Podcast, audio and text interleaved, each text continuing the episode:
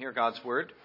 And being assembled together with them, he commanded them not to depart from Jerusalem, but to wait for the promise of the Father, which he said, You have heard from me. For John truly baptized with water, but you shall be baptized with the Holy Spirit not many days from now. Therefore, when they had come together, they asked him, saying, Lord, will you at this time restore the kingdom to Israel? And he said to them, It's not for you to know the times or seasons which the Father has put in his own authority. But you shall receive power when the Holy Spirit has come upon you, and you shall be witnesses to me in Jerusalem and all Judea and Samaria and to the end of the earth. And let us pray together. Our Father in heaven, we're grateful again for your word. Uh, we, we begin this new study of Acts with eagerness and excitement, but also with uh, reverence and sobriety. We recognize, O oh Lord, and certainly I recognize that there is uh, an ability uh, to mishandle these things, especially as we're getting to know them. And we ask you, Holy Spirit, that you would uh, shake uh, shake off our own folly, as as we find in these apostles here, and that we might learn of you, and that you would be patient with us as you were with them. And we ask this in Jesus' name, Amen. Well, just to keep things going from the prior uh, uh, verses, verse 3, we read that Jesus was speaking of the things pertaining to the kingdom of God. That's the focus. We must bear this in mind as we continue on to verses 4 uh, through 8. Jesus is speaking to them of things concerning the kingdom of, of God. That's, that's the interest of these verses, verses 4 through 8. That's, that was his interest uh, in the Gospels.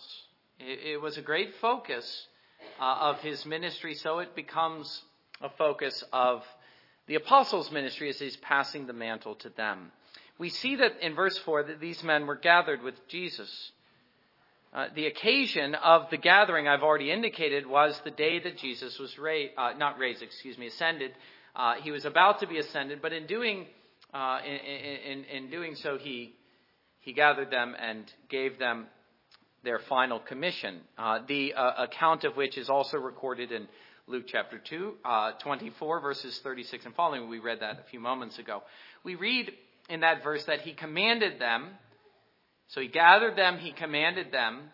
I would take uh, some interest in that particular phrasing, for it's not just that he was teaching them, but one of the things that we notice is the authority uh, that was inherent in his words. The reason I would stress that is because uh, we not only notice the authority of Christ, but his authority in, uh, in commissioning them was a bestowal of authority upon they themselves.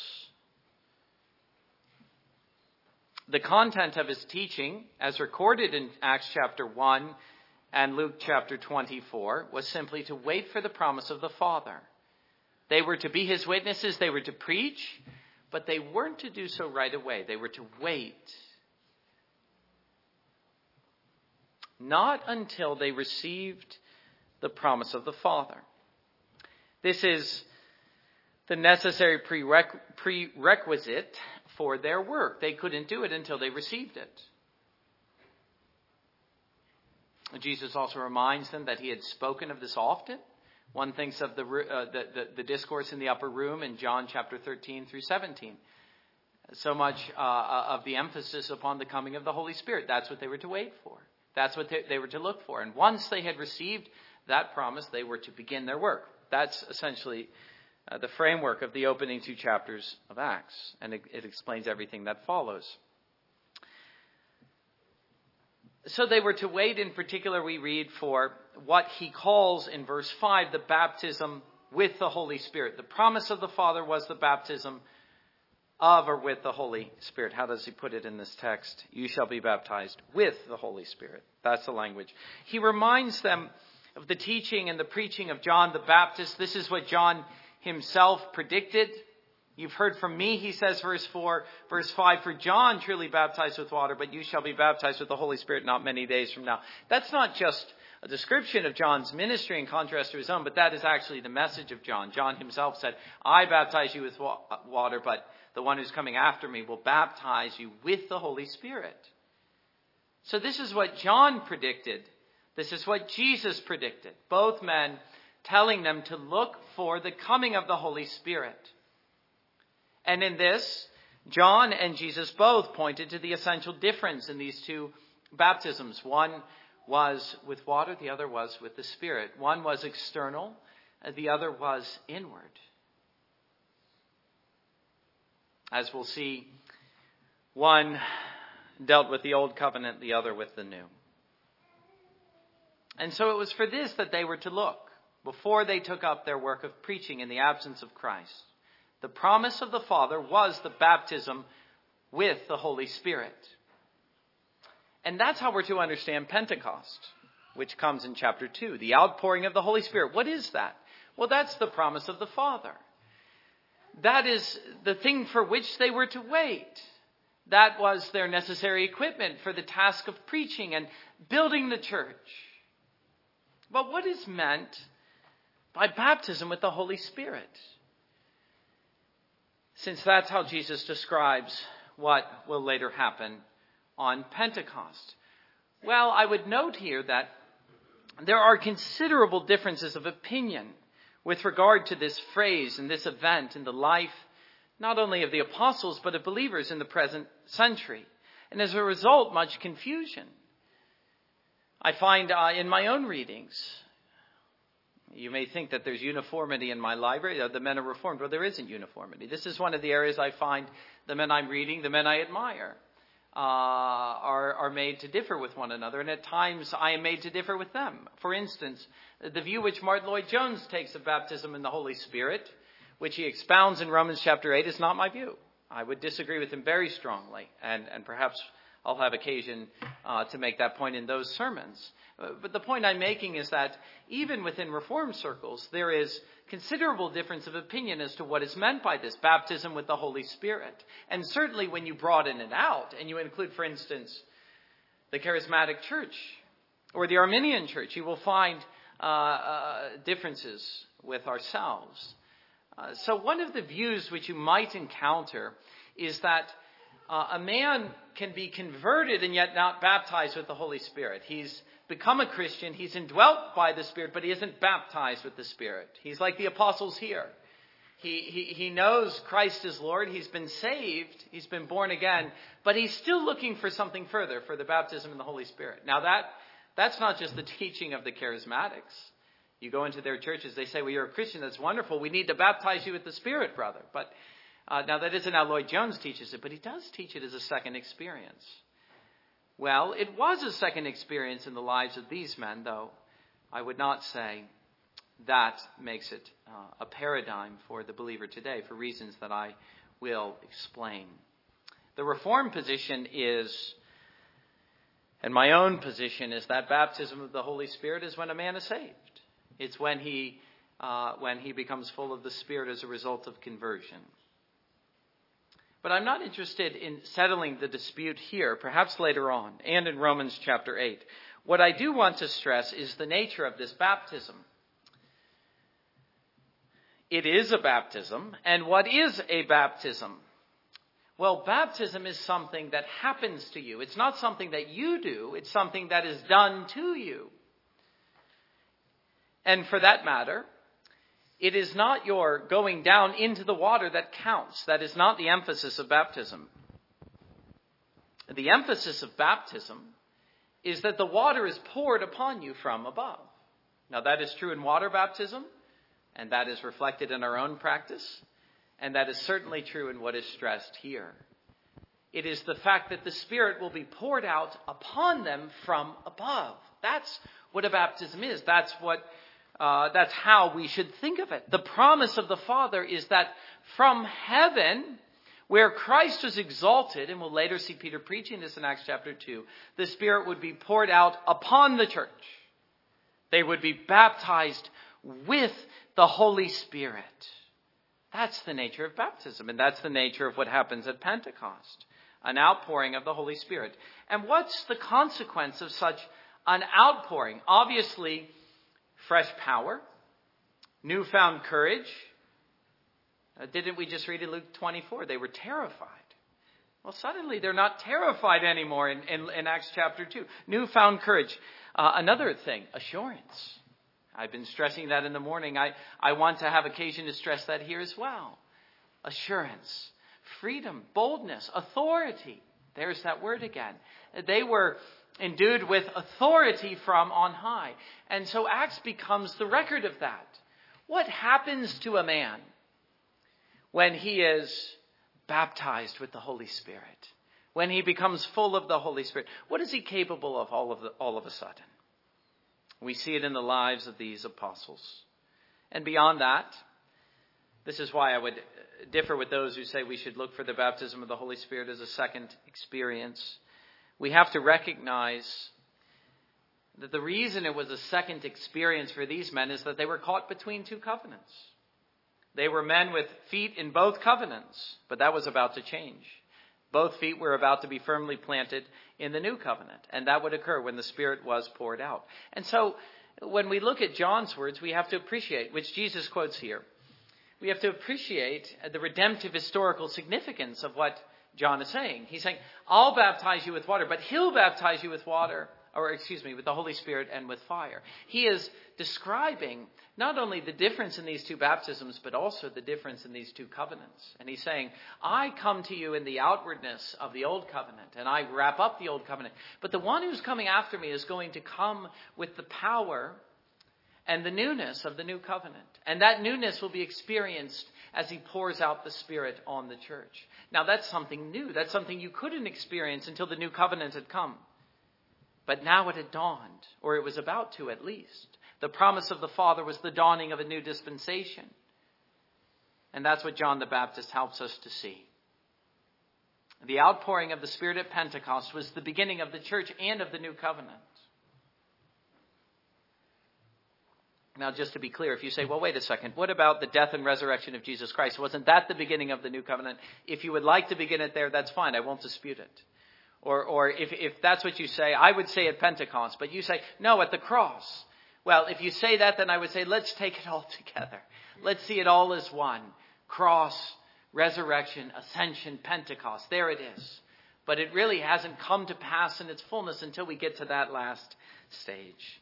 But certainly we should see these things together.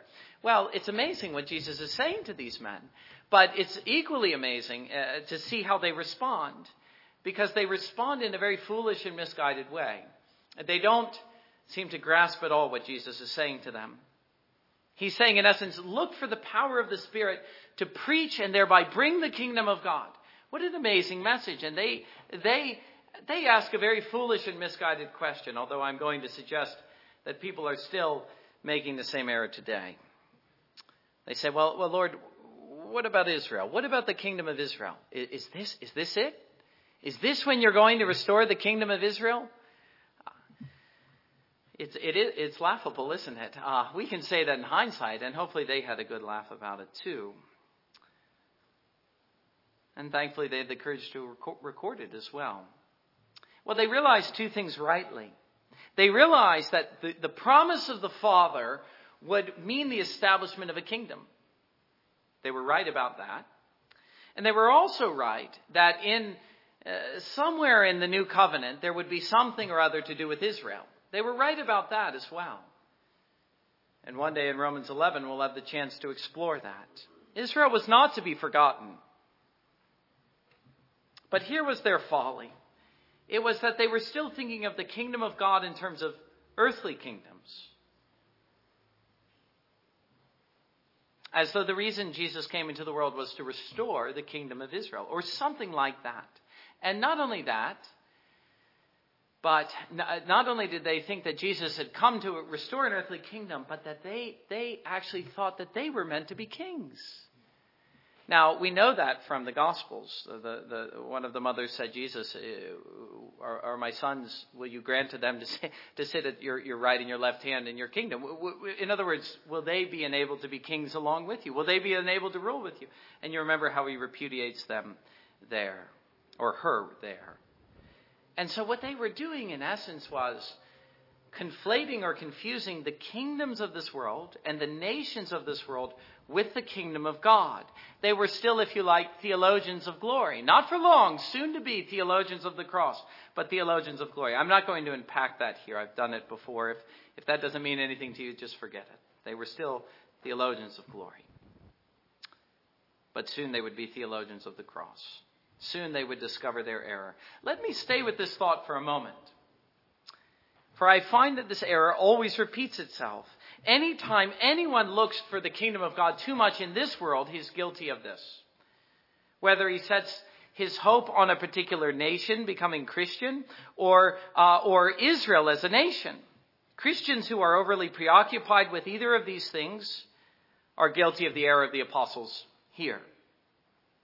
Uh, a focus on uh, outward, a focus on nations a focus upon a nation as such. Again, whether our own or Israel, Christians who are overly preoccupied with these things, I'm saying, are guilty of this. Viewing nations as the object of the saving power of Christianity. That's the error of the apostles here. Well, let us notice, first of all, what our Lord says in verse 7.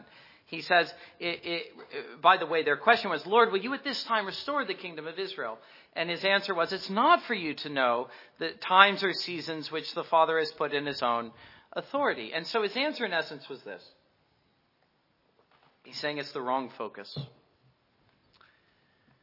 I'm calling you to be preachers, and you would be nation builders or nation restorers. Not only that, but Jesus is saying, this is an unhealthy prying into the hidden purpose of God, which would, as a matter of, uh, uh which as a matter of fact, later be revealed to the Apostle Paul in Romans, but not in the way they expected. God did not intend to restore the kingdom to Israel, but He did still have a purpose for Israel. He did still have a purpose for the Jews, and their engrafting into the church. But even then, you see, the focus was upon the church, not upon kingdoms. And that is something Paul would later come to see. But let their focus be on their present task, Jesus is saying. Not on that question, but on their present task. Let them look for the coming of the kingdom in that for which they waited and was promised by the Father. In other words, set aside the question of the kingdom of Israel for a moment and look for the kingdom in the coming of the Spirit for which they waited. Let them see, as Dr. Gaffin once said, that the kingdom comes at Pentecost. The kingdom comes at Pentecost. Now, looking at the kingdom or God's kingdom like this, connection with the promised coming of the Spirit with power, uh, places the kingdom of God outside the realm of the kingdoms of men. It places it above and beyond them altogether. And so, what is the true view if the apostles' view was the wrong one? The true view is that the kingdom of God is not something you look for or find or can hope to establish among the kingdoms of this world. Well, I'm referring here to the notion of a Christian nation. That's something that uh, people are talking about today, a Christian nation. Well, what about it? Has Christ come to set up or to restore an earthly kingdom? Is that the reason for his coming? Is that why he poured out the Spirit at Pentecost? Well, I'm suggesting that was the era of the apostles here. Whether you talk of Israel or you talk of uh, America or any other nation. Jesus tells them, in essence, not to focus on an earthly kingdom and an earthly power when he was calling them to bring the kingdom of God as a spiritual force into this world. Now, that is entirely in keeping with his own teaching. Jesus never spoke of his own kingdom in this way, as the disciples did here. He never suggested he came to restore the kingdom of Israel. And yet he constantly said, I'm coming to bring the kingdom of God. And have you any idea what I'm talking about? It was clear they didn't, even to this moment. And so, what we always find Jesus doing is distinguishing his own kingdom from that of the kingdoms of men. Uh, he says so most forcefully uh, to Pilate. You remember what he says. Uh, Pilate, in essence, is saying, are you, are you going to let this happen? And Jesus is saying, You have no idea how easily I could stop it from happening, but, but uh, my kingdom isn't of this world. It's a spiritual kingdom, it's a heavenly kingdom. I know you don't understand that, Pilate. My own disciples don't understand it. But one day they will see. My kingdom is not like the kingdoms of this world, not even the kingdom of Israel, though Pilate called him the king of the Jews. And so the kingdom of God doesn't come by forces or by armies, though Jesus could command a multitude of angels at any moment. It must never be viewed like that. It isn't a matter of nations or politic, par, uh, politics, excuse me, or parliaments. It's not a matter of the enactment of laws or anything like that. It is a spiritual heavenly kingdom. It is coming into the world, Jesus says. And its power will soon be known the whole world over. That's what he's telling the apostles. Look for the coming of the kingdom. Both to Pilate and to the apostles. And so he's telling them not to focus on Israel, the kingdom of Israel, but to focus on the church. To think of the kingdom of God not in terms of the kingdom of Israel or of any kingdom of this world, but to think of the kingdom of God in terms of the church. And thus, a focus on the preaching and upon Christian witness. That was their task, which ties it all together and brings us back to what they were waiting for. They were waiting for power, verse 8. But you shall receive power when the Holy Spirit has come upon you, and you shall be witnesses to me in Jerusalem and in all Judea and Samaria and to the ends of the earth. They were waiting for power. A power this world cannot know. A power the world never knew apart from the coming of the Holy Spirit. A power far greater than the power of nations, of armies, of men. And they were to wait for this power so that they might be enabled to preach and to spread the message of Christianity throughout the world. They were to start in Jerusalem, but the program was this you were to spread out from there. You were to go into all Judea, you were to go into Samaria, and even to the end of the earth. And Acts is a record of that ministry. They were to be witnesses of Christ's death and resurrection to the uttermost ends of the earth. Uh, let me emphasize that word uh, witness uh, carries with it something of the idea of an authoritative witness. Certainly the word apostle does, if not the word witness. They were commissioned to authoritatively bear witness to Jesus Christ. That was their task. You see, they were asking about the kingdom of Israel. Are, are, are, we about to restore the kingdom of Israel? Are we to sit on thrones? No, not at all, Jesus says. Something far more glorious. You are to preach the gospel to the nations, and many of you will die for me. Many, and by the way, the word witness is the word martyr. You'll be martyred for me. In that sense, you will be my witness, and you will display a power far greater than any king of this world has ever displayed. What a glorious task, I say. Here indeed is true Christian endeavor, the witness of the church. Do you see their error here? What they ask in verse 6 for they would establish a nation and a kingdom. But God would have them turn the whole world upside down by the preaching of the gospel, clothed with power from on high. And soon they would see it too. And how eagerly they take up their work once they receive the baptism of the Holy Spirit. Uh, I'll say it soon, uh, but I'll say it now as well. We don't ever see them talking about this ever again. This is the last time they make that error. Let me return to that thought in a little bit. What I'm articulating here is the doctrine of two kingdoms, or the spirituality of the church. I am distinguishing the kingdom of God from the kingdoms of men. I am distinguishing the task of the church and the task of nations. We're talking here about the church. That's the focus. We're talking about how the kingdom of God is established among men, how the kingdom of God is spread throughout the world. Yes, it will spread into the whole world, Jesus says. But it won't spread in the world by the point of the sword, but rather through the power of the Word of God, which is the sword of the Spirit. Not as a matter of politics or nations. What we don't find these men doing is uh, as they engage the leaders of the day, which we do find them doing. They did not, as preachers, seek to change the public policy of the day, nor influence political leaders. We never see them doing that.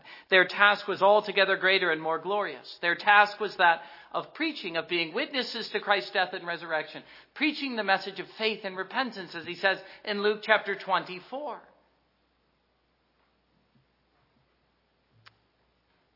And thereby to establish the kingdom of God. They were responsible for bringing the kingdom of God, for announcing its arrival.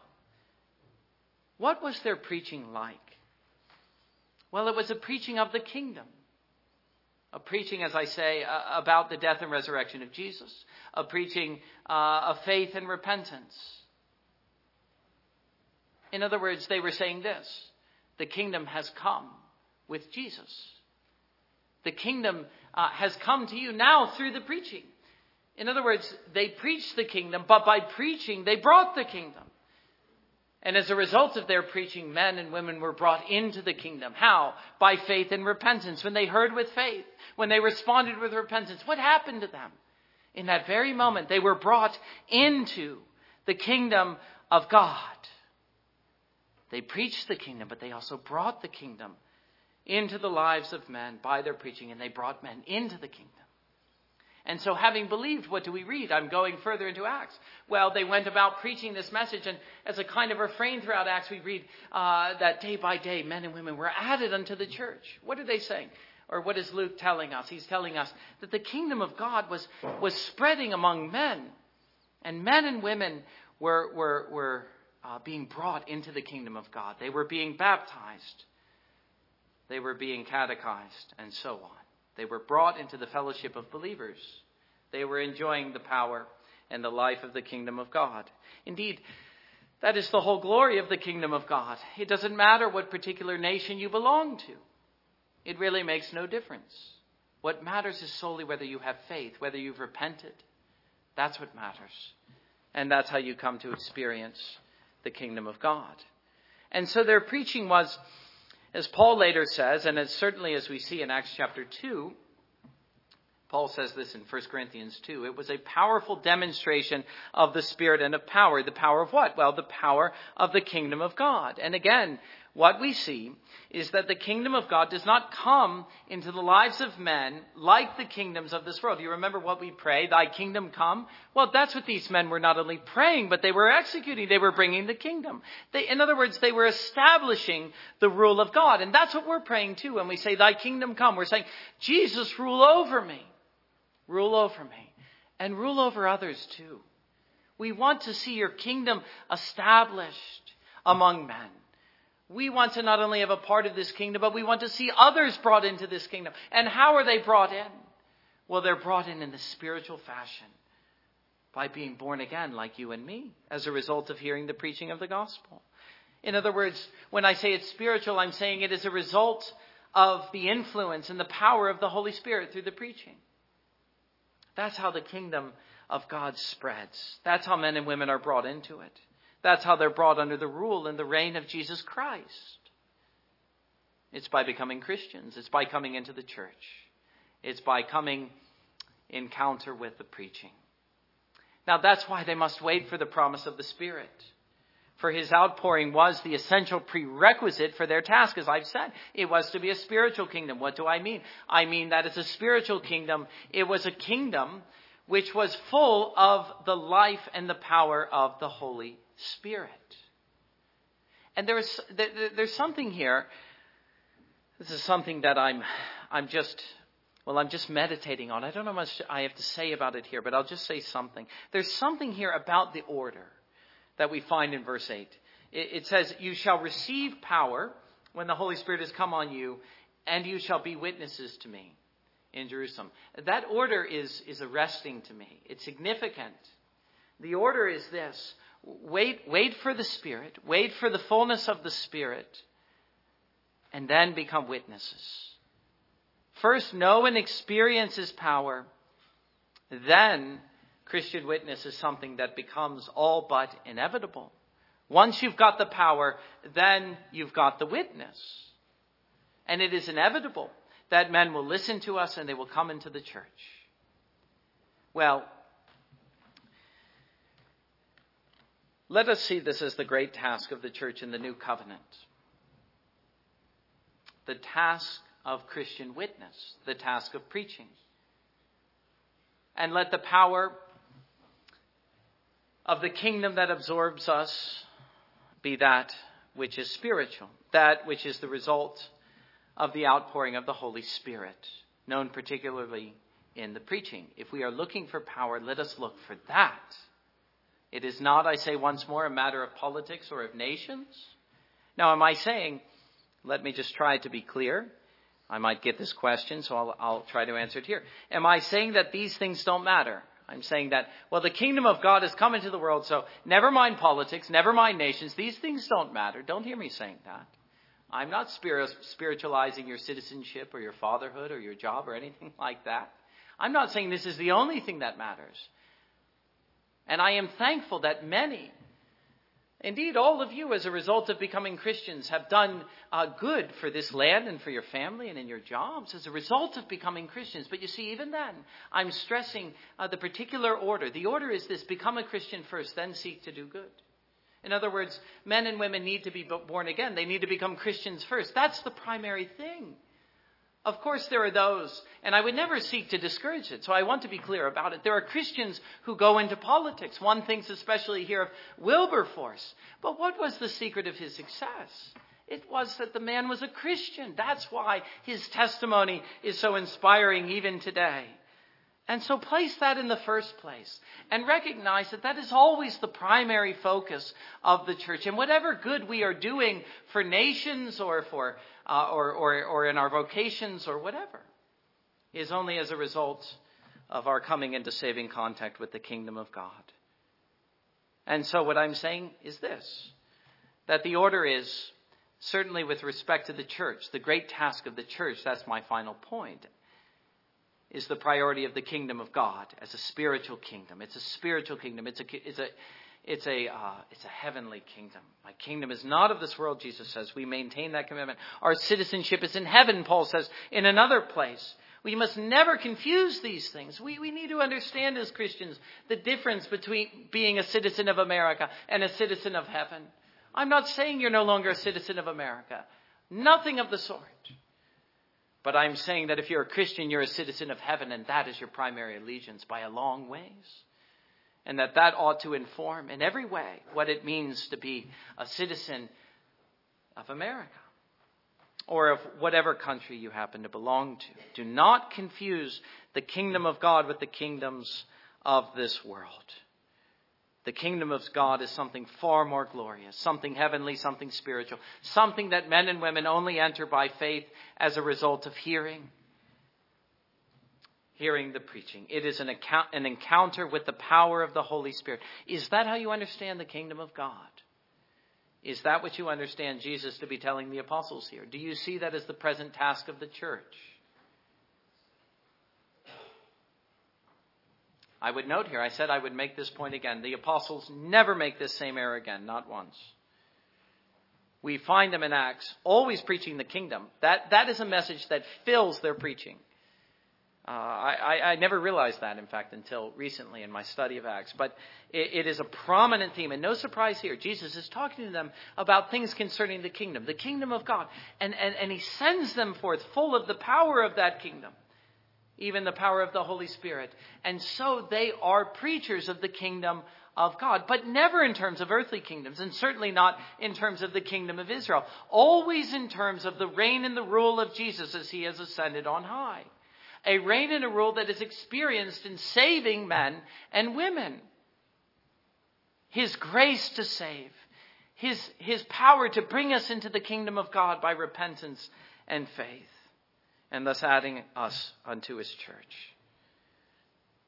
I said this already. I'll, I'll, expand upon it. We even find them at times preaching to rulers. I think that is instructive. What was their message to rulers? And we find it early on, by the way, and all through the book of Acts. Well, their message was this it was, I've got a kingdom to tell you about, and it's nothing.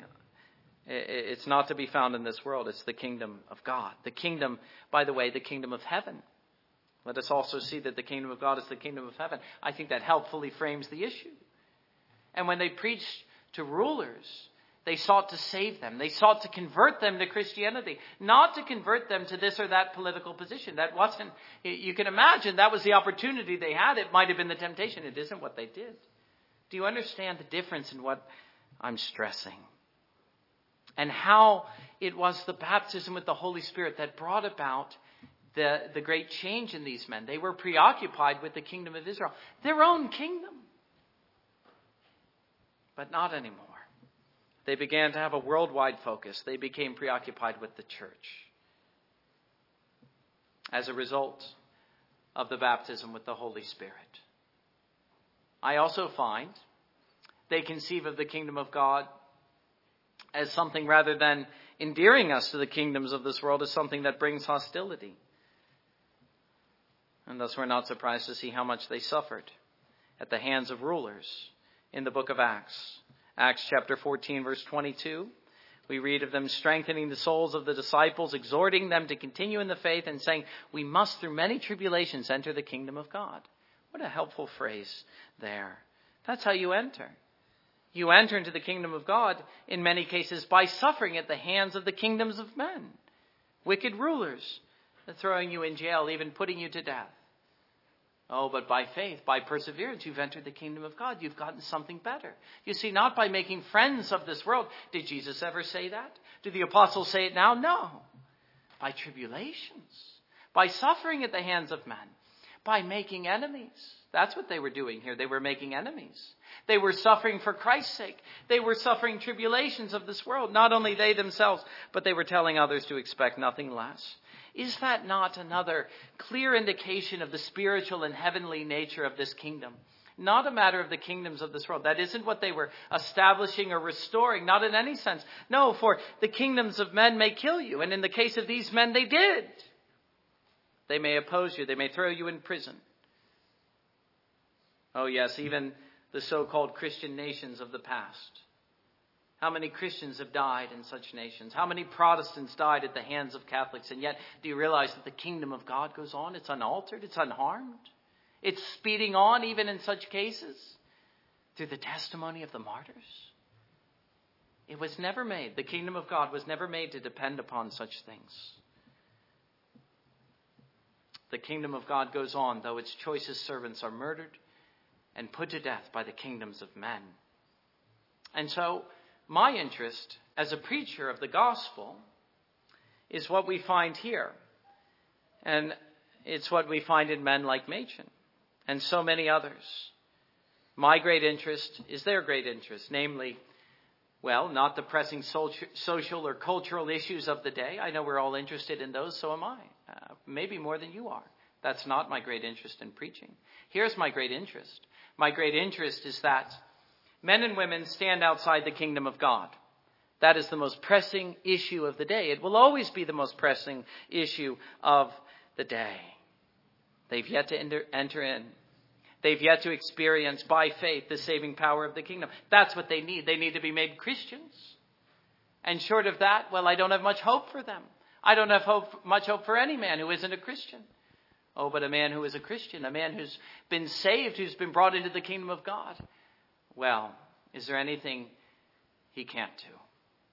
Men and women lack faith. They haven't repented. They need to know about Jesus. That's the great thing. They need someone to tell them. The, the task of the church is today what it always was.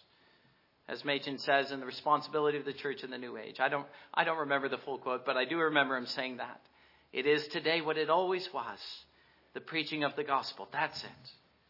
As a preacher and as a churchman, I do not concern myself with politics or nations. I do as a citizen, but not as a preacher. I concern myself rather with this. Thus it is written, and thus it was necessary for the Christ to suffer and to rise from the dead the third day, and that repentance and remission of sins should be preached in his name to all nations, beginning in Jerusalem. And you are witnesses of these things. Amen. Let us uh, return our praise to God. We've got a long hymn, it's a new hymn. And I would say it's nine verses, hymn 401.